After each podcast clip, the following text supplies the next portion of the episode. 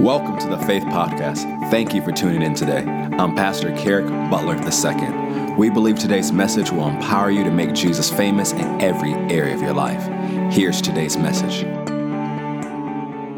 Amen. So I take eyes to see, I take ears to hear. I forgive everybody of everything. I receive supernatural debt cancellation. The word of God that I'm about to receive will enable me and empower me to make Jesus famous in my everyday life. You may be seated. Open your Bibles with me to Joshua chapter 1.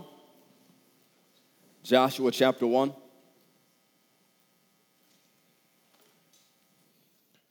Joshua chapter 1, verse 7. Last week we talked about the courageous heart. The week before that, the strong spirit. We've been picking up with our Horizon series, looking at what is necessary for us to live in the promised land and to prosper in that area of our life. Joshua chapter 1, verse 7. If you want to follow along with me in my notes, you can access them on the YouVersion Bible app.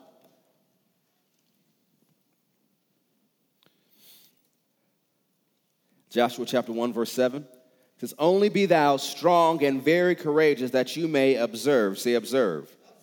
To do according to all the law which Moses my servant commanded you. Turn not to it from the right hand or to the left, that you may prosper wherever you go. This book of the law shall not depart out of your mouth, but you shall meditate therein day and night, that you may, say, observe. observe. To do according to all that is written therein, for then you shall make your way prosperous, and then you shall have good success. So, this word observe can be defined as to notice or perceive something and register as it being significant, or to fulfill or comply with, to take notice of by appropriate conduct, to conform one's action or practice to, to obey, or to comply with. The Hebrew word here for observe is shamar, which means to keep, to watch, to preserve, to guard, to attend to, to hedge about with thorns. God is telling Joshua he has to be strong, he has to be courageous, but he also has to be an observer. We talked about what it meant to be strong, what it meant to be courageous. But in order for Joshua to be successful and prosperous in the promised land, he has to be an observer. So here are three things the observer does. The observer sees the word as important and therefore makes time for it, lines their life up with it, and guards it. The observer sees the word as important and therefore makes time for it, lines their life up with it, and guards it.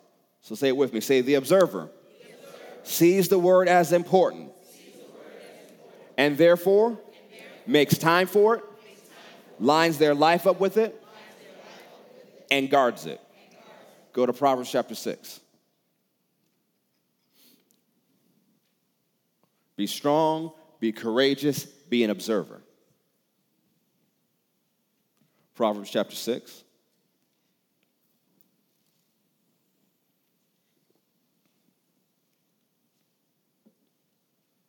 You have to think about Joshua. He had to make time for the word.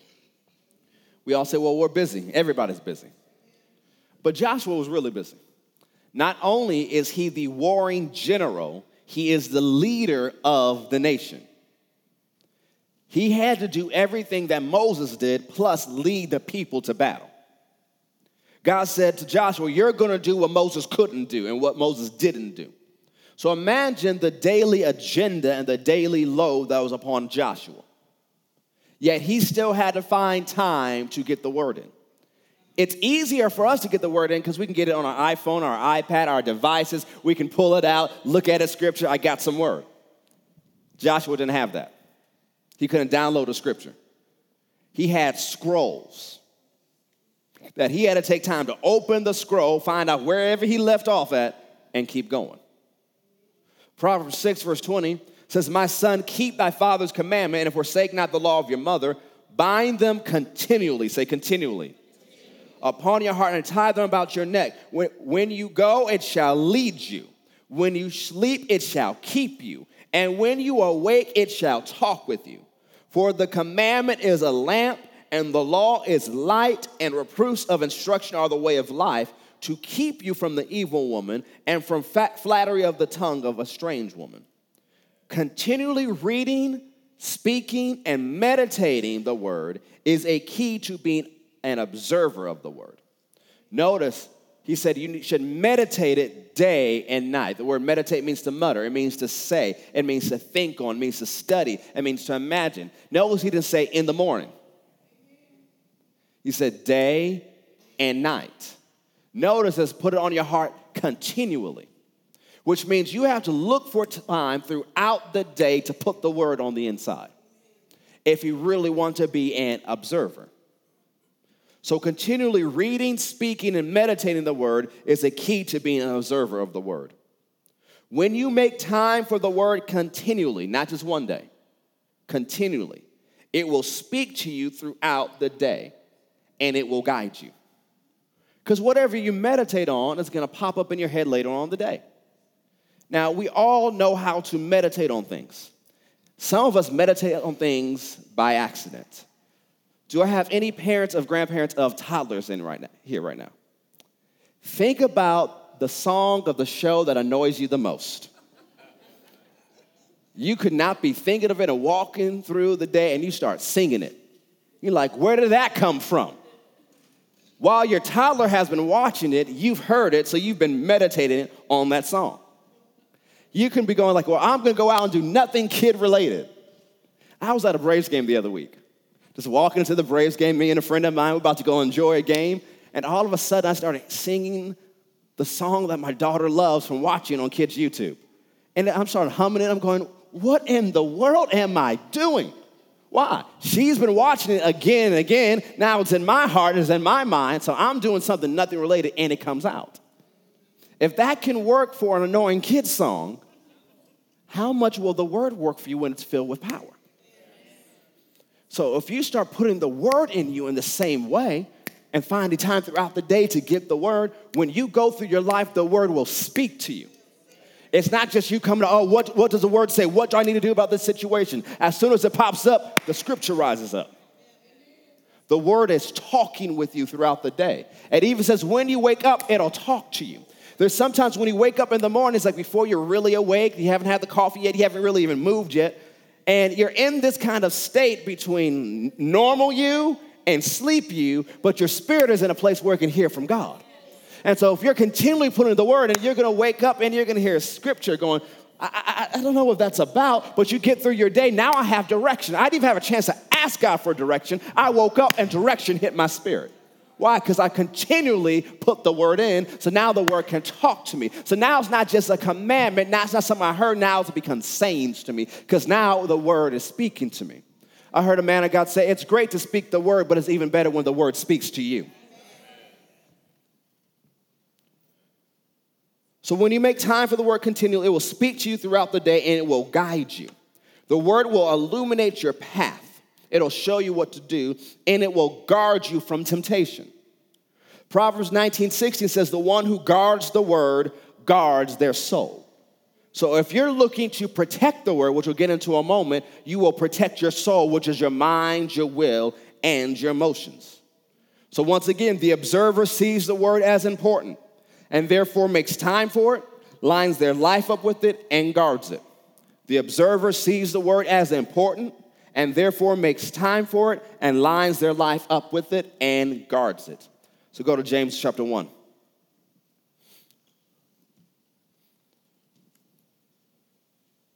James chapter 1.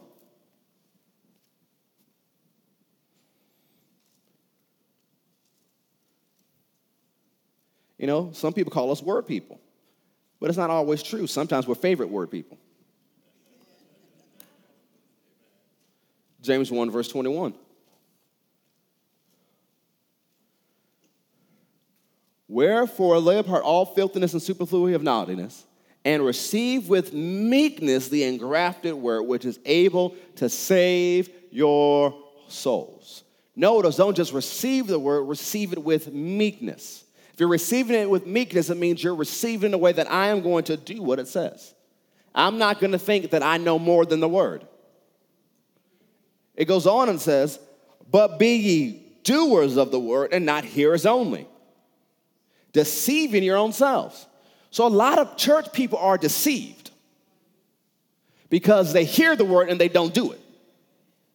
So they live in shadows, they live in deceptions, they live in lies because they haven't done the other part. And they wonder, why is it not working for me? The preacher said something really good, why don't I see it? You heard it, but you didn't do it.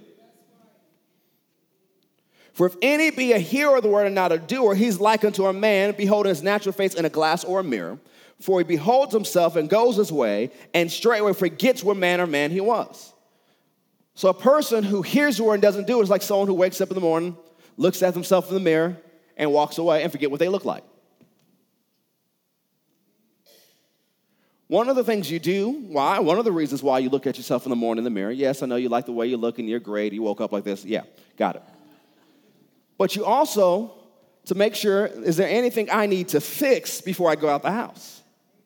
Is there any remains of slobber on my face that I need to wash away before I go out the house? Is my hair where it's supposed to be? Or if it's yours, if it's bald, however, is it still on my head? What do I need to fix before I go out the house? What do I need to make sure puts me in the best position to leave before I leave my doors? That's the same way the word does.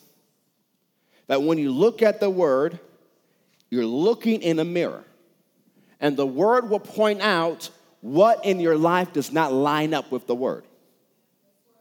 So you can either be a person who walks away and pretend everything's all right, or you'll be the person, yeah, I need to make that adjustment. I need to fix this. I need to wash that off. I need to brush my teeth. I need to fit, get this out of my eye. I need to make sure my nose is clear. I need to do all these different things. But whoso looks into the perfect law of liberty, that's the word of God, and continues therein, not just once, continues the powers and consistency, the powers and faithfulness, the powers in continuing. He being not a forgetful here, but a doer of the work, this man shall be blessed in his deed. It's the hearing continually and the doing continually. The doer of the one is one who acts on the word and lines up their life to the word. They do not try to make the word fit their life. They make their life fit the word. There is a difference.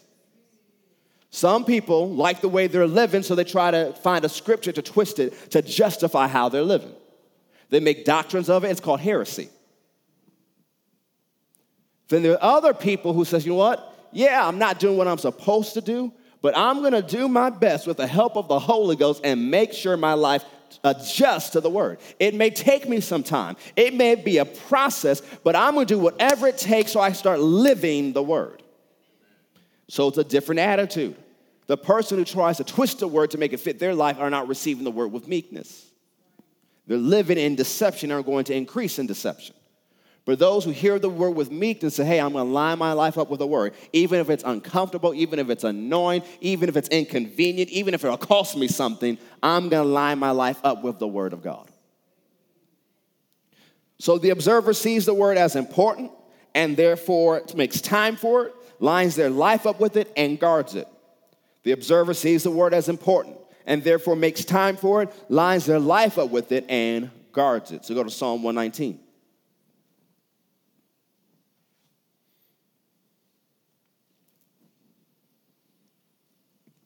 Psalm 119.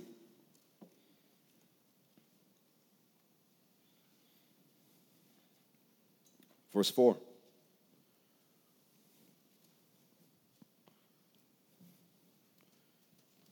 This is a psalm of David. And when we look at David's life, especially in his younger years, it would talk about after he came to the palace, before he was king, he was still just a psalmist, a warrior. It says Saul sent himself out, the King James says, and he behaved himself wisely. Another translation said he prospered wherever he went. And what was one of the key of that? Psalm 119, verse 4. You have commanded us to keep or to guard your precepts diligently. Oh, that my ways were directed to observe or to keep your statutes. Then shall I not be ashamed when I have respect unto all your commandments. I will praise you with uprightness of heart when I shall have learned your righteous judgments. I will keep your statutes. Oh, forsake me not utterly. Wherewithal shall a young man cleanse his way? By taking heed thereto according to your word. With my whole heart have I sought you. Oh, let me not wander from your commandments. Your word have I hid in my heart that I might not sin against you. Verse 101 says, I have refrained my feet from the evil way that I might keep your word. So, what is this? He's an observer. He loves the word, he's looking at the word, he's doing whatever it takes to do the word. He won't do whatever he wants to do or feels like doing if it's not according to the word. Why? The observer sees the word as important, therefore makes time for it, lines their life up with it, and guards it. So we've talked about seeing it as important, making time for it, lining your life up with it, but how do you guard the word? Go to Mark chapter 4. The only reason you have to guard something is because some, someone is trying to harm it or steal it. It's like what God told Adam in the garden guard it, keep it. Why? There's a snake coming, there's an enemy coming. You have to guard what's been given you. So, Mark 4 14, Jesus giving an interpretation of the most important parable in the Word of God. And he says in verse 14, the sower sows the word. And these are they by the wayside where the word is sown. But when they have heard, Satan comes immediately. Say immediately and takes away the word that was sown in their hearts. The reason you have to guard the word is right after you get it, Satan is coming to take it. Now, how does he take it? Notice the next examples. And these are they that are like which were sown on stony ground, who, when they have heard the word, immediately receive it with gladness or receive it with a shout and have no root in themselves, and so endure but for a time. So it's not like they don't endure, they just endure for a little while. Afterward, when affliction or persecution, affliction is pressure brought by circumstance, persecution is pressure brought by people, arises for the word's sake, immediately they are offended. And these are they which are sown among thorns, such as hear the word, and the cares of this world, and the deceitfulness of riches, and the lust of other things, entering in, choke the word, and it becomes unfruitful. And these are they which were sown on good ground, such as hear the word, receive it, bring forth fruit some 30 fold, some 60, and some 100. Go to Luke 10. Go to Luke chapter 10.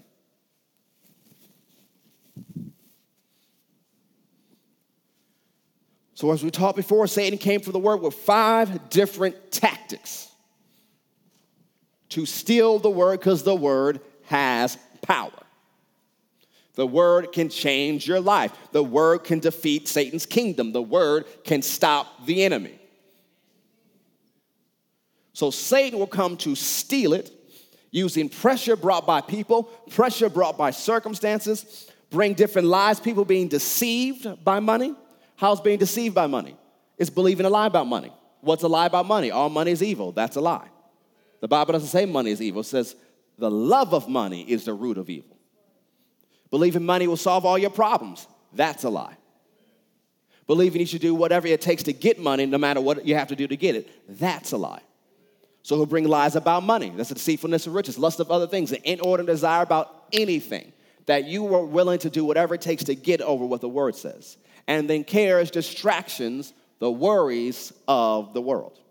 So he'll use those five things to crowd out, is what that word choke means, the word.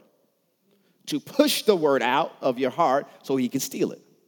Now, the thing is, cares of this world, deceitfulness of riches, lust of other things come up from the soil, which is the heart of man.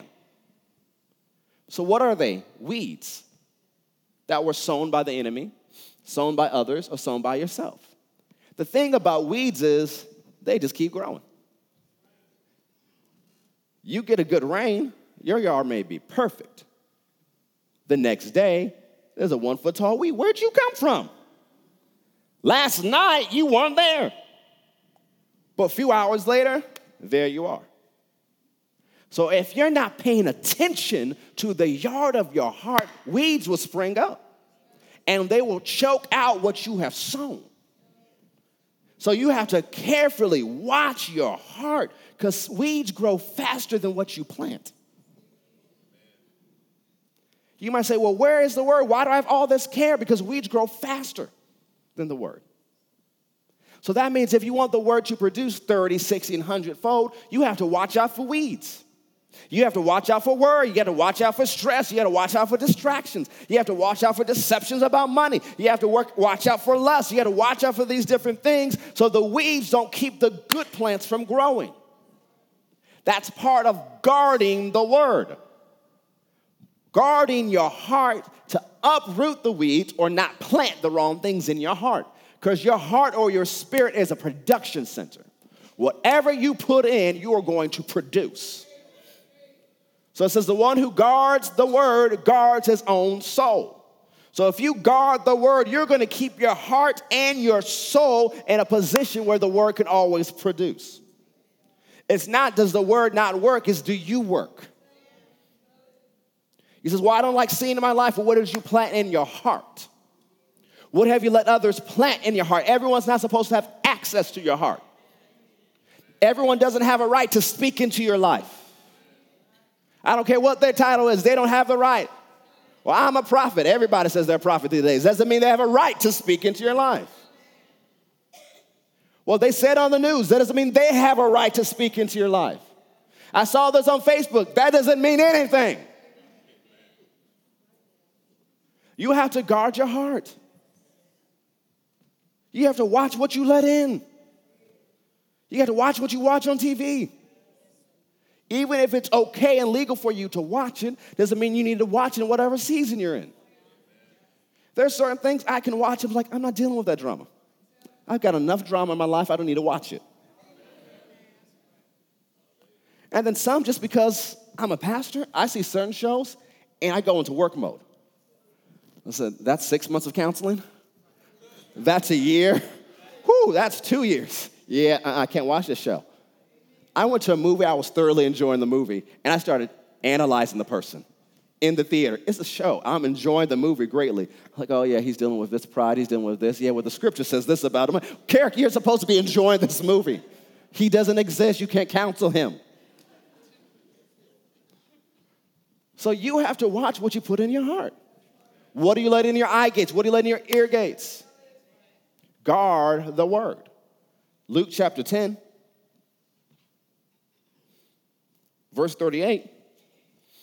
Now it came to pass as they went that he entered into a certain village, and a certain woman named Martha received him into her house. Man, Martha's doing good. Not only is she sees Jesus coming by and she invites him, Jesus says yes. And as we learn from the scripture, Martha, Martha, her sister Mary, and brother Lazarus, they're all friends of Jesus. They are Jesus' close friends. Jesus trusts them. And she had a sister called Mary, which also sat at Jesus' feet and heard his word, which means Martha and Mary were sitting at the feet of Jesus, listening to him teach, listening to him preach, listening to him share. Now, when you think of this and imagine the situation, they're inside the house. There's probably less than 100 people in the room. You got Mary, Martha, the apostles, parts of other, the 70 that traveled with Jesus. They're all there. Think about the environment Jesus in. He doesn't have Pharisees to deal with. He doesn't have to cast out any religious spirits, unclean spirits. These are his people.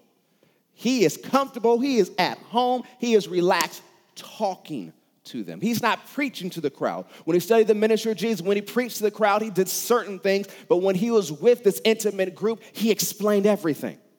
They could ask him questions, and Jesus told them what everything meant. He, the reason you have the interpretation in Mark chapter 4 is because after he finished preaching, the, not even the apostles, the other disciples with them came up to Jesus and said, Hey, what did that mean? He So, oh, you don't know what that means? You won't understand anything, don't get it? Here's what it means. So, this was a level of revelation that came from a place of intimacy, that came from a place of trust, that came from this friendship they had with Jesus. So, he is teaching things that eyes had never seen, ears had never heard, that has entered into the heart of man, or at least in a way people haven't received it before. And as he's sharing, Martha jumps up. She's looking around, she's in her house. All these people must be hungry. Oh, I can't be known as a bad hostess. They're gonna leave me a bad Yelp review when they leave my house. They're gonna say, We came to listen to Jesus, but Martha didn't even give me any water.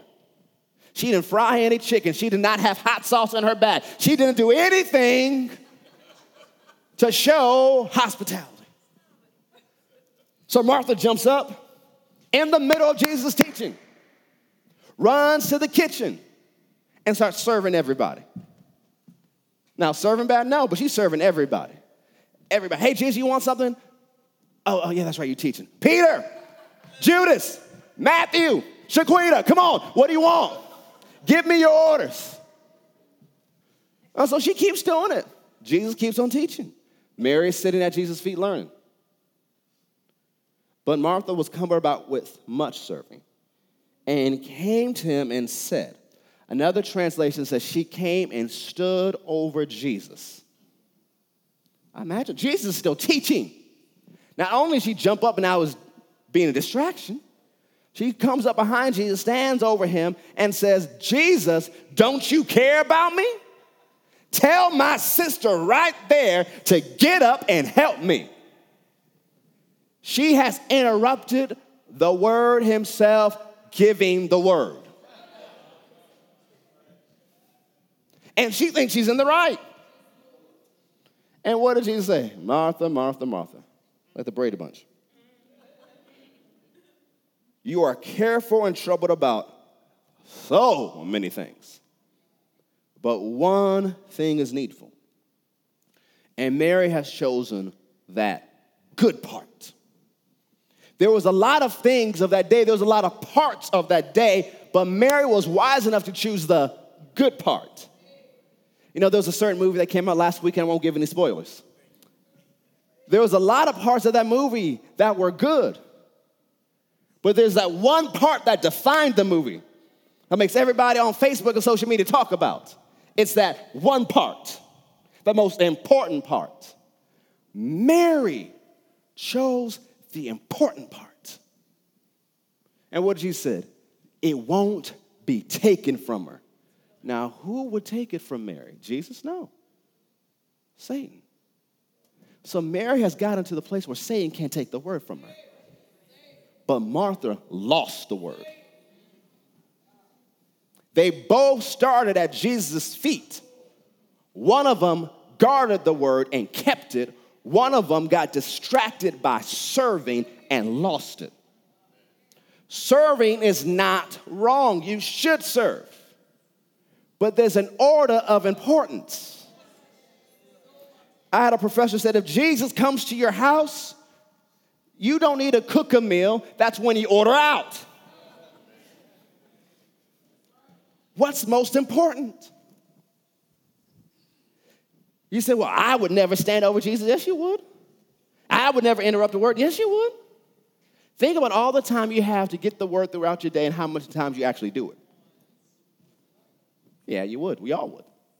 We can't say, oh, Martha was crazy. We all got the same type of crazy. What do we run to? What do we turn from? How easily distracted are we when we're trying to read the word? We just run through, oh, gotta finish this chapter. My gosh, gotta read this chapter. Ah, da, da, da, ah, yeah, yeah. All right, I'm done. Let me go do it with my day. It's not important. we don't value it, we're not cherishing it. It's just the book. When there's other people in the world who don't even have the book. If they get one page, it changes their life. And we got the whole book, 105 translations, the printed book in our house, the digital book on our phone, on our iPad, and on our computer. But we don't value it and cherish it as we should. So we're not guarding it. So weeds grow in the hearts of word people. And so they get the fruit of weeds instead of the fruit of the word. Go back to Joshua 1. You have to make sure when you make time for the word, you have to keep your distractions minimal. Because everything will try to distract you. Now, what if something happens, Pastor, where I just have to go and deal with it? Well, go and deal with it, but make sure that day you still come back to the Word. Well, I don't have time. Well, you got time to eat. You got time for the Word. You got time for your favorite TV show? You got time for the Word. See, Rick Renner, the scholar of the Greek that he is, took it to one level. When he was trying to get himself in a habit, he says, Well, if I don't read the Word, I'm not going to eat that day. He said, I won't eat till I read the Word. Now, how many of you like to eat? Some of us, if we took that same mindset, we'd be word champions. Right before we eat, we go to a scripture. Whoo! Don't let you be a foodie. See, this is what Smith Wigglesworth did.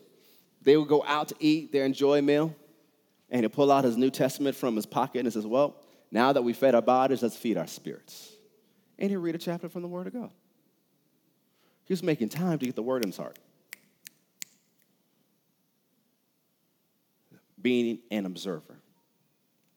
See, one thing you have to understand about the observer the observer prospers. Go back to Joshua 1, verse 7.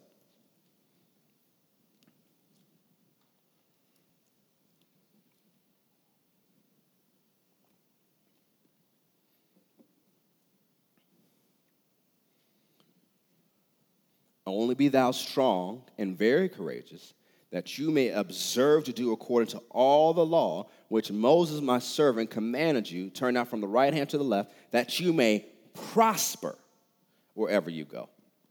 This book of the law shall not depart out of your mouth, but you shall meditate therein day and night, and you may observe to do according to all that is written therein, for then you shall make your way prosperous, and then you shall have good success. So obviously, God wants you to prosper, be prosperous, and have good success. This phrase, mayest prosper, from verse 7, means to deal wisely, to prosper, to have good success. So he says, if you do this with the word, if you observe, you're going to deal wisely in life, you're going to prosper, and you're going to have good success. This word prosperous from verse 8 means to push forward, to break out, to be profitable, and to prosper. So if you're an observer, you're gonna deal wisely in life, you're gonna have good success, you're going to advance. You're going to push forward. You're going to break out anything that tries to contain you. You're going to be profitable and you're going to prosper. The observer, by observing the word, puts themselves on the path of the blessing. The observer, by observing the word, puts themselves on the path of the blessing. Go to Psalm 1.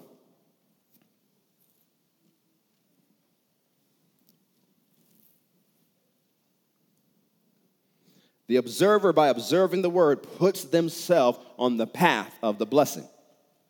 He says, You'll make your way prosperous, you'll have good success. So as I'm praying, oh God, I want success. Oh God, I want success. You become an observer, you'll make your way prosperous. You will have good success. It's not might be, not maybe, not if the economy is right. You will have good success if you're an observer of the word. And the observer sees the word as important therefore makes time for it, lines their life up with it, and guards it. Psalm 1, verse 1.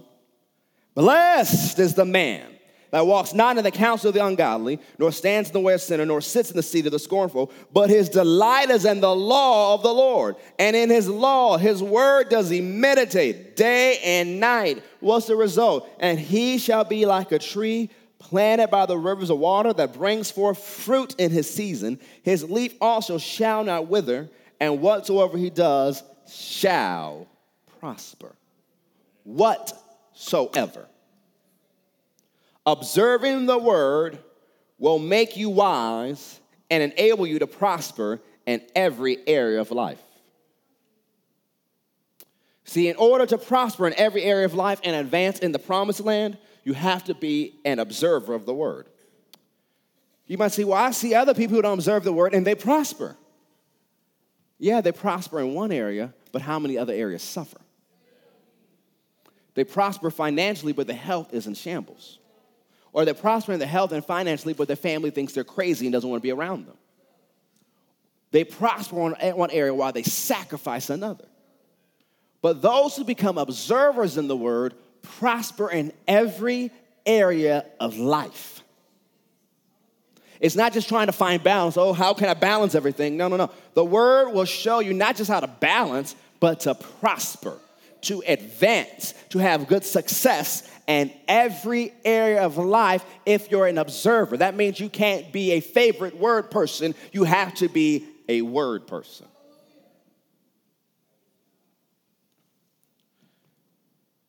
I like what the message version says about verse 2 and 3. He says, instead, you thrill to God's word. You chew on scripture day and night. You're a tree replanted in Eden, bearing fresh fruit every month, never dropping a leaf, always in blossom. He says, You're replanted in Eden. Think about Eden. There was never any lack, there was never any issues. The curse was in the earth, but it wasn't an Eden. The curse had even formed yet. Now, there's parts of the earth that weren't under the blessing, the wilderness or the field, as it's called in Genesis. But Eden was paradise. Everything planted in Eden prospered. You didn't have to go, is this organic? Is this part of the keto diet? Is this gluten free? Will this cause me to do this? Will this cause me to do that? No, everything was great. It was Eden.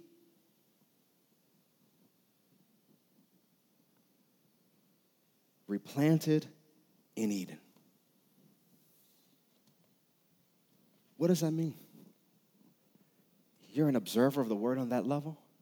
It takes you to life before the fall. It takes you to a place like sin never happened. It takes you to a place like Adam never bowed down to Satan. It takes you to this wonderful place called grace, which is God's willingness to treat you like sin never even happened. But that's Sunday. Stand to your feet.